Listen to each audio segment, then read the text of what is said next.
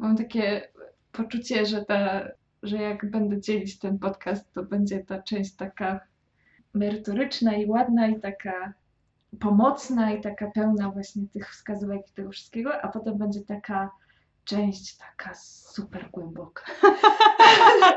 taka wiesz, że, że, że tych ludzi tak najpierw tak nawiniemy, no, jak na, tak po nitce przyciągniemy, że, że chodźcie, tutaj mamy dla was rozwiązania, a później po prostu ich wrzucimy w tą filozoficzną zupę.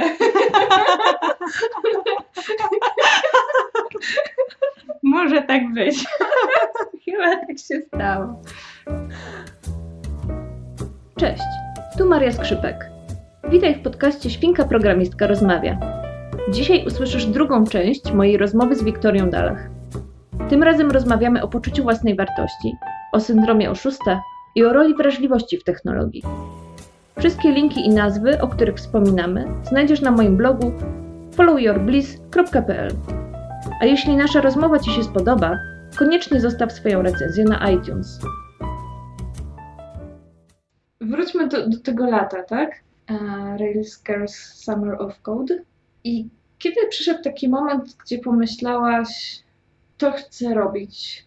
Nie wiem, czy był taki moment, e, moment takiego olśnienia, ale wiem, że praca właśnie z Alicją i z Łukaszem sprawiła, sprawiała mi wielką przyjemność i satysfakcję.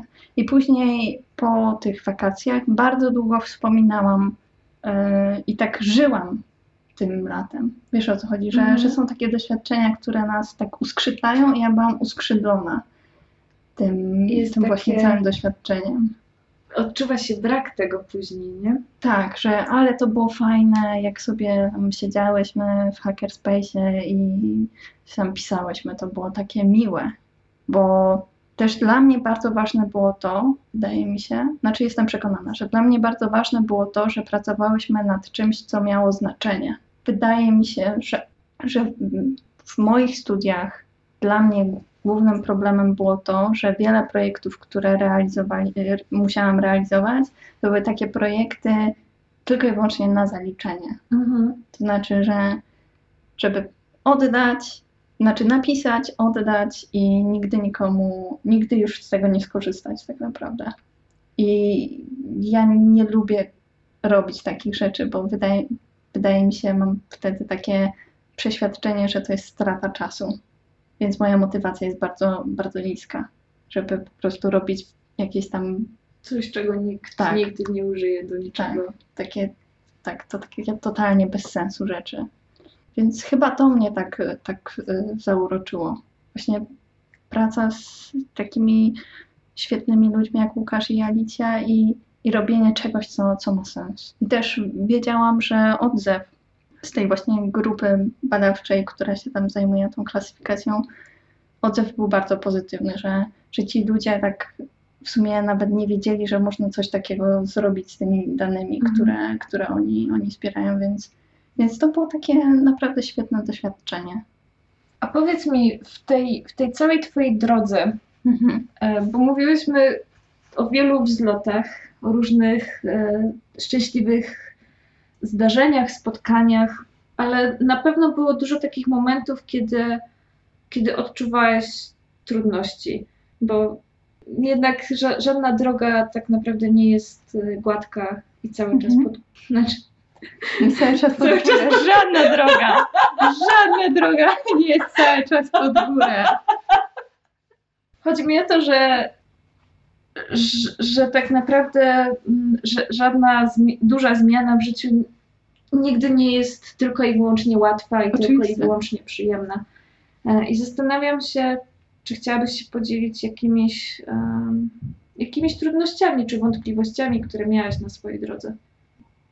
Nie wiem, czy mamy tyle czasu. Ale nie tak, tak poważnie, to ciężko mi jest po prostu wybrać jedną tak naprawdę. Ja w, wydaje mi się, że przerabiałam wszystkie najczarniejsze scenariusze, jakie, jakie można sobie wyobrazić jako początkujący, czyli nie wierzyłam w siebie, zupełnie nie wierzyłam w siebie, a później już totalnie nie wierzyłam w siebie Jeszcze bardziej? jeszcze bardziej. Później też nie wiedziałam, w jaki sposób się mogę realizować czy speł- spełniać w, w tej branży, więc miałam takie poczucie, że. A studiowałam to, więc, więc miałam poczucie, że, że robię coś nie tak ze swoim życiem. Później, że to jest trudne, że nigdy się tego nie nauczę, bo to jest przecież takie strasznie skomplikowane i. I, I miałam, jak już zaczęło mi się udawać, jak, znaczy może nie, wcześniej, jak zaczęłam e, pracować nad Web Newses, Mhm. to był taki moment, że w jakiś tam sposób, powiedzmy, stałam się popularna. No bo byłam obecna na różnego rodzaju wydarzeniach, byłam mentorką na Rails Girls nawet i, Było cię widać po prostu. tak, i, i tak, było mnie widać i ja miałam takie poczucie, to się nazywa chyba syndrom oszusta. O, Ja miałam takie poczucie, że jeżeli ktoś by mi zadał jakieś pytanie, a ja bym nie znała odpowiedzi, znaczy, że, że po prostu, jeżeli ktoś teraz do mnie podejdzie, to, to może mi powiedzieć, a ty, Wiktoria, w ogóle co tutaj robisz? Ty w ogóle tutaj nie pasujesz i skąd ty jesteś? Ty przecież je, e, jeszcze nie pracujesz na przykład w ogóle. To dlaczego ty to robisz? Jak, jak, skąd myślisz, że masz do tego prawo, żeby tutaj być? a ty pewnie jeszcze z podkulonym ogonem byś po prostu wyszła, Tak, bo oczywiście. byś No. się z nim zgodziła. Tak, więc, więc miałam ten syndrom oszusta taki dość mocny przez bardzo długi czas i nie wierzyłam w siebie i nawet jak zaczęłam pracować w świetnej firmie, którą jest NetGuru, to wydawało mi się, że to jest ten moment, że zaraz oni się wszyscy zorientują, że, że ja tu nie powinnam być. I tak, Tak. dalej. Lada dzień, Tak, wyrzucą mnie. Dokładnie, że wyrzucą mnie, że, że wyrzucą mnie ze znajomych. Jakieś miałam takie strasznie, strasznie dziwne obawy. Wygnają cię z pochodniami ze wsi.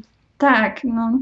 A, a przy tym e, to w ogóle ten mój strach e, i takie po, poczucie, że, że, że, że, oszukuję wszystkich, w ogóle nie, nie znajdowało odbicia w jakości mojej pracy, bo Mhm. na wszystkich tych takich tak zwanych one-on-one'ach czy ewaluacjach to wypadałam dobrze albo bardzo dobrze. Więc to było takie totalnie my, mylne prze, prze, przeświadczenie. I zwykle jest tak, że jak się ma syndrom oszusta i sobie uświadomisz, że masz ten syndrom oszusta, to przestajesz go mieć. Tak przynajmniej pisze Sheryl Sandberg, Sandberg w swojej książce Linin. U mnie to nie zadziałało. Ja, ja, ja raczej e, odkryłam, czym jest syndrom oszusta. Zdiagnozowałam go u siebie i nadal go miałam. To co Em. ci pomogło sobie z nim poradzić, bo wspomniałaś o tym, że, że miałaś, więc... Tak, tak, tak. Znaczy wiesz, są takie momenty, że mam wątpliwości, czy ja się w ogóle do, nadaję do czegoś, Mhm. e, ale wydaje mi się, że to są zdrowe wątpliwości i każdy czasami je ma. Natomiast w pewnym momencie e, zaczęłam się już tak skupiać na pracy i tak skupiać na działaniu, że uznałam, że myślenie o tym, czy ja się nadaję, czy ja się nie nadaję, czy oni mnie wyrzucą dziś, czy jutro, odbiera mi radość z pracy i zabiera mi bardzo dużo energii, którą tak naprawdę powinnam wykorzystywać na inne rzeczy. Więc po prostu jakby przestałam myśleć o tym. Tak, zaracjonalizowałam sobie to w ten sposób, że energia dzienna nasza, wyobraziłam sobie, jest jak jabłuszko. To jest e, historia, którą zawsze mi opowiadała mama, że nasza energia jest jak jabłuszko. I po prostu, jeśli przeznaczysz ćwiartkę na tej energii, na to, żeby myśleć o sobie negatywnie, Mhm. to zostają ci trzy czwarte na różne inne rzeczy. No nie? A jak przeznaczysz, nie wiem, połowa albo trzy czwarte tego, tego jabłuszka na to, żeby myśleć negatywnie, to na pracę ci zostaje jedna czwarta. A ponieważ w sumie przyjemnie jest dobrze pracować i przyjemnie jest być produktywnym, to jest świetne uczucie, tak jak się wychodzi z pracy i się ma satysfakcję z tego, że się dużo dowiozło, to uświadomiłam sobie, że, że muszę po prostu zmienić swoje myślenie i żeby mieć tej, tego jabłuszka dużo na pracę, na to, co mnie faktycznie cieszy. I dzięki temu sobie jakoś z tym poradziłam. Bardzo mi się podoba ta metafora jabłuszka. Mi też, bo, bo ona pokazuje, że w sumie energia, czy tam czas, siła jest, Skończona. jest skończona. Brawo, mamo. Pozdrowienia dla mamy. To Wiktoria, co robisz w takim razie po godzinach? No Nie wierzę, że programujesz 24 na dobę. Nie? Nie.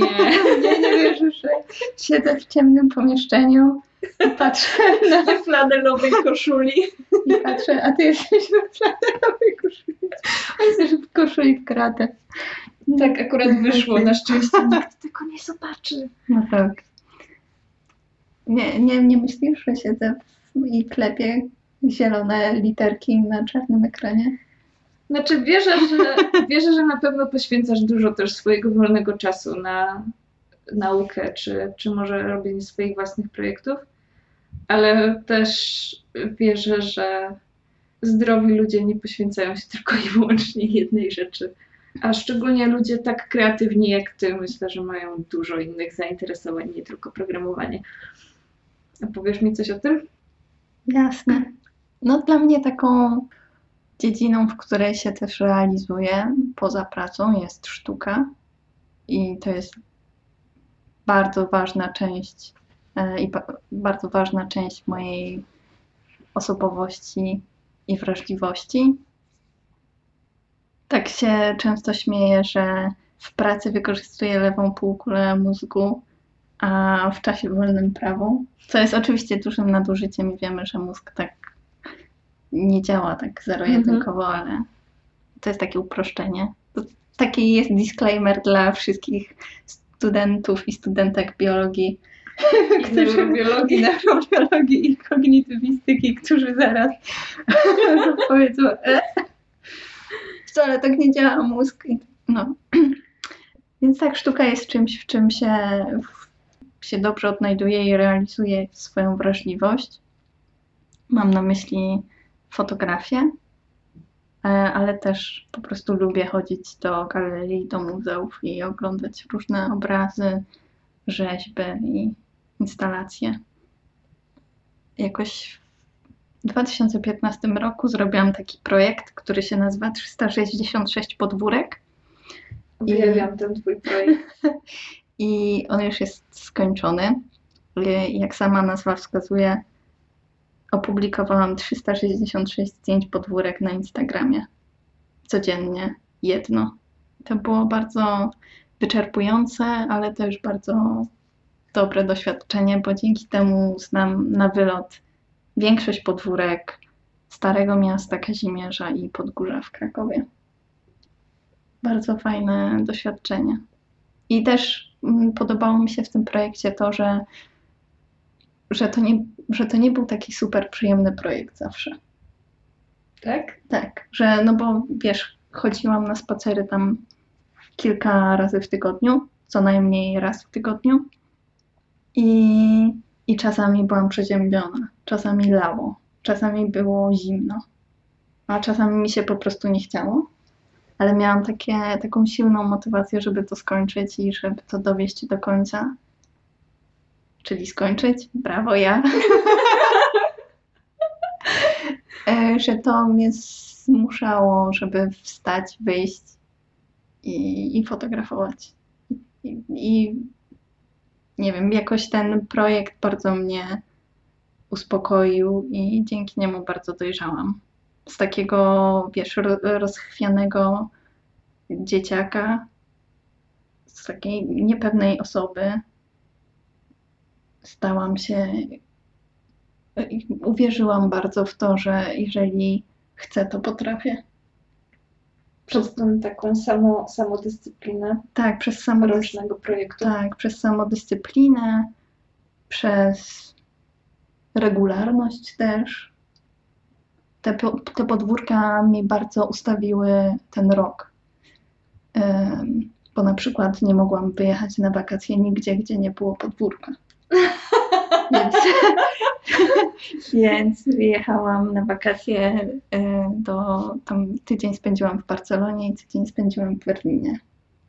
Powiedziałam, że, że muszę pojechać tam, gdzie, gdzie są podwórka i to jest coś, czego nie zaplanowałam wcześniej, a tak fajnie mi pokazało, że jeżeli masz takie priorytety, to takie są konsekwencje. Tak. Ale to jest niesamowite. yy, To, to, co mówisz, że musiałaś planować swoje życie wokół tego projektu, Mhm. to też pokazuje, że w momencie, w którym podjęłaś decyzję, to jakby skończyły się wymówki, nie? Skończyło się, a bo zimno, a bo tutaj nie ma podwórka, a bo coś tam. Tylko, że odwróciłaś cały ten proces, że zaczęłaś Mhm. od decyzji, Mhm. a potem wszystko inne musiało się dopasować. Tak, byłam bardzo, bardzo konsekwentna w tym. Ale też wydaje mi się, że mogłam być tak konsekwentna, dlatego że cały czas to była dla mnie olbrzymia przyjemność. To odkrywanie. Tak, to jest. e, I też te podwórka nauczyły mnie radzenia sobie z porażką, wydaje mi się. Dlatego, że jak, e, jak wychodzisz na taki spacer, ja miałam od razu założenie, że nigdy nie będę kłamać. To znaczy, nigdy nie będę wchodzić do kamienicy, jeżeli jest zamknięta Mhm. i nie będę dzwonić po ludziach i mówić, że nie wiem, jestem listonoszką, coś Mhm. takiego. Więc wchodziłam do tych kamienic, które były otwarte i przez to, wiesz, ilość klamek, za które pociągnęłam, to jest, wydaje mi się, że spokojnie kilka, a może nawet kilkanaście tysięcy. Dosłownie odbijałaś od Tak, drzwi. tak, dokładnie. I wiesz, i zdarzało się, że na przykład zrobiłam zdjęcie mm, na jakimś podwórku i miałam takie wielkie marzenie, żeby tam jeszcze powrócić, a to było niemożliwe i musiałam na przykład już próbować kilka razy, żeby tam wejść. Wow. Ale też życie mnie, życie i to całe doświadczenie nauczyło mnie, że przy każdej ulicy przynajmniej jedna brama jest otwarta. Ale to jest piękne. Tak, i wydaje mi się, że, że to jest taka, to zabrzmie może bardzo górnolotnie, ale to jest taka prawda życiowa, że jeżeli coś się nie udaje, ale się bardzo tego chce, na przykład jeżeli chcesz zacząć programować i idziesz do jakiejś firmy i nie dostaniesz się do pierwszej firmy, to nie znaczy, że nie masz próbować dalej. Przy każdej ulicy przynajmniej jedna brama jest otwarta. Dokładnie. Wow. No. A powiedz mi, co ci daje sztuka, czego nie daje ci programowanie? Sztuka daje mi wrażliwość. W ogóle sztuka jest dla mnie e, sposobem komunikowania wrażliwości artysty. Więc jak idę do jakiejś galerii, albo do muzeum, albo do teatru, to jestem nastawiona na spotkanie z inną wrażliwością. I wrażliwość jest dla mnie, drugiego człowieka jest czymś, czego ja nie jestem w stanie ocenić. Bo jak masz ocenić wrażliwość? Czy ktoś ma dobrą wrażliwość, czy złą wrażliwość? Bo sztuka to jest, programowanie jest, wiesz, czymś, co, co jest konkretne, co ma jakiś cel, najczęściej jest użyteczne. A żeby robić sztukę, to trzeba to robić z serca, z trzewi. Bo nie masz pewności ani, że. To, znaczy, z założenia sztuka się nikomu do niczego nie przyda. I idę właśnie na spotkanie ze sztuką po to, by spotkać drugiego człowieka, jego wrażliwość i żeby nauczyć się tak naprawdę słuchać. Mnie, je, je, mm, ja się żywię chyba, żywię się tą wrażliwością i żywię się sztuką. I to mi pozwala chyba st- też stać się lepszą osobą, bo strasznie to jest chyba emocjonalne, co mówię, ale, Ale piękne. ale sztuka to jest dla mnie. Sztuka mnie uczy słuchania drugiego człowieka. I później, jak, e, jak w pracy spotykam się z kolegą, na przykład, który nie umie w ludzi, to ja mam spokój dzięki temu. Dzięki temu, te, tej innej wrażliwości, którą spotkałam w abstrakcyjnym dziele. Sztuka czyni mnie lepszym człowiekiem. O wow. Wiesz, że nawet ja też sztukę zawsze to hmm, moje postrzeganie sztuki nie jest takie jak twoje, bo też Mhm. jestem zupełnie innym człowiekiem, ale też dla mnie obcowanie ze sztuką to zawsze było sprawdzanie, co ta sztuka, co ten kawałek, nie wiem, co ta rzeźba, co ten utwór, co to coś mi Mhm. robi, Mhm. co we mnie wywołuje.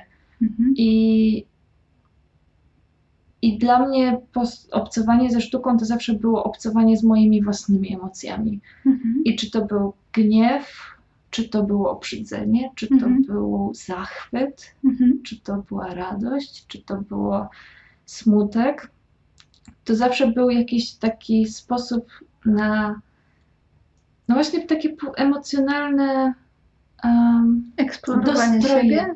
z jednej strony siebie, a z drugiej strony też takie emocjonalne dostrojenie się do czegoś, Mhm. co ktoś po sobie pozostawił.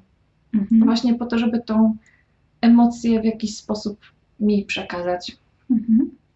Więc bardzo we mnie rezonuje to, co mówisz, i bardzo nie tylko dlatego, że, że słyszę w tym dużo emocji, ale też, też dlatego, że łączy mi się to z tym, jak ja postrzegam rzeczywistość.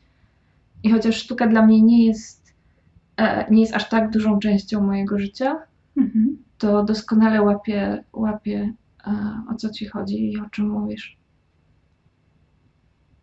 E, Robiłam też projekt, który się nazywa Regarding the Artist z Anią Bywanis. To jest taka stronka regardingtheartist.org, na której e, publikowałyśmy eseje fotograficzno-słowne o artystach. I rozm- rozmawiałyśmy z wieloma artystami i najbardziej utkwiła mi chyba w pamięci wypowiedź malarki krakowskiej Pauliny Karpowicz, która powiedziała, że sztuka to nie jest ten obraz, to nie jest artysta, tylko to jest to, co się dzieje pomiędzy danym obiektem a widzem. I to jest bardzo ładne. I bardzo lubię tę myśl i lubię do niej wracać. Powiedziałaś też o wrażliwości. I tak sobie pomyślałam, że a, może nie dla każdego, ale dla mnie na pewno, y, kiedy jeszcze programowałam i, i zajmowałam się tym zawodowo, moja wrażliwość wydawała mi się moją przeszkodą i moim problemem Mhm. w tym takim męskim, logicznym, poukładanym świecie, Mhm. gdzie masz zagadkę albo problem i meto- m- m- aplikujesz jakąś metodologię, żeby rozwiązać ten problem Mhm. i jakby to wszystko jest ustrukturyzowane i i wydawało mi się, że ta moja wrażliwość i ta moja emocjonalność gdzieś no była przeszkodą, że Mhm. była czymś nawet może nie, nie przeszkodą jako taką, ale czymś nadmiarowym, czymś, Balastem co, takim. tak, czymś, co nie pasowało, co było niepotrzebne. Mhm. Co byś powiedziała komuś, Mhm. kto może nie chce się pozbywać swojej wrażliwości a, na rzecz tylko i wyłącznie tej racjonalnej części, Mhm. a jednak marzy o programowaniu? Działaj. Rób.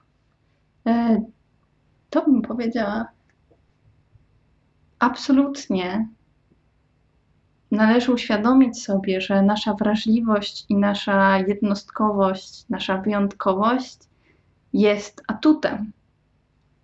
Nie jest absolutnie przeszkodą czy czymś, czego się powin, powinnyśmy czy powinniśmy wstydzić. Dlatego, że programowanie i w ogóle technologia jest tak naprawdę środkiem do tworzenia jakichś produktów czy innowacji. Tworząc produkty, tak naprawdę tworzymy je dla ludzi, dla innych ludzi, którzy nie zastanawiają się, czy żeby użyć naszych beaconów, muszą pozbyć się wszystkich emocji i być totalnie racjonalnymi istotami.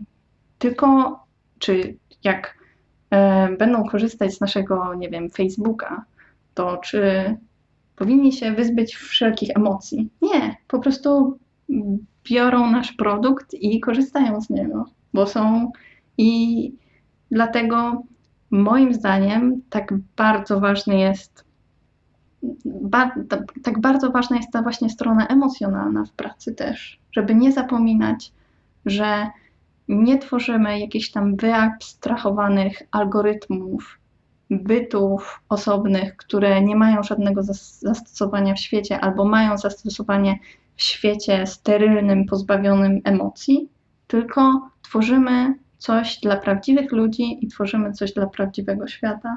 Więc te emocje, to spojrzenie, emocje tak naprawdę, spojrze, ludzkie spojrzenie na jakieś rozwiązanie jest bardzo ważne. I absolutnie uważam, że jest zaletą, a nie wadą.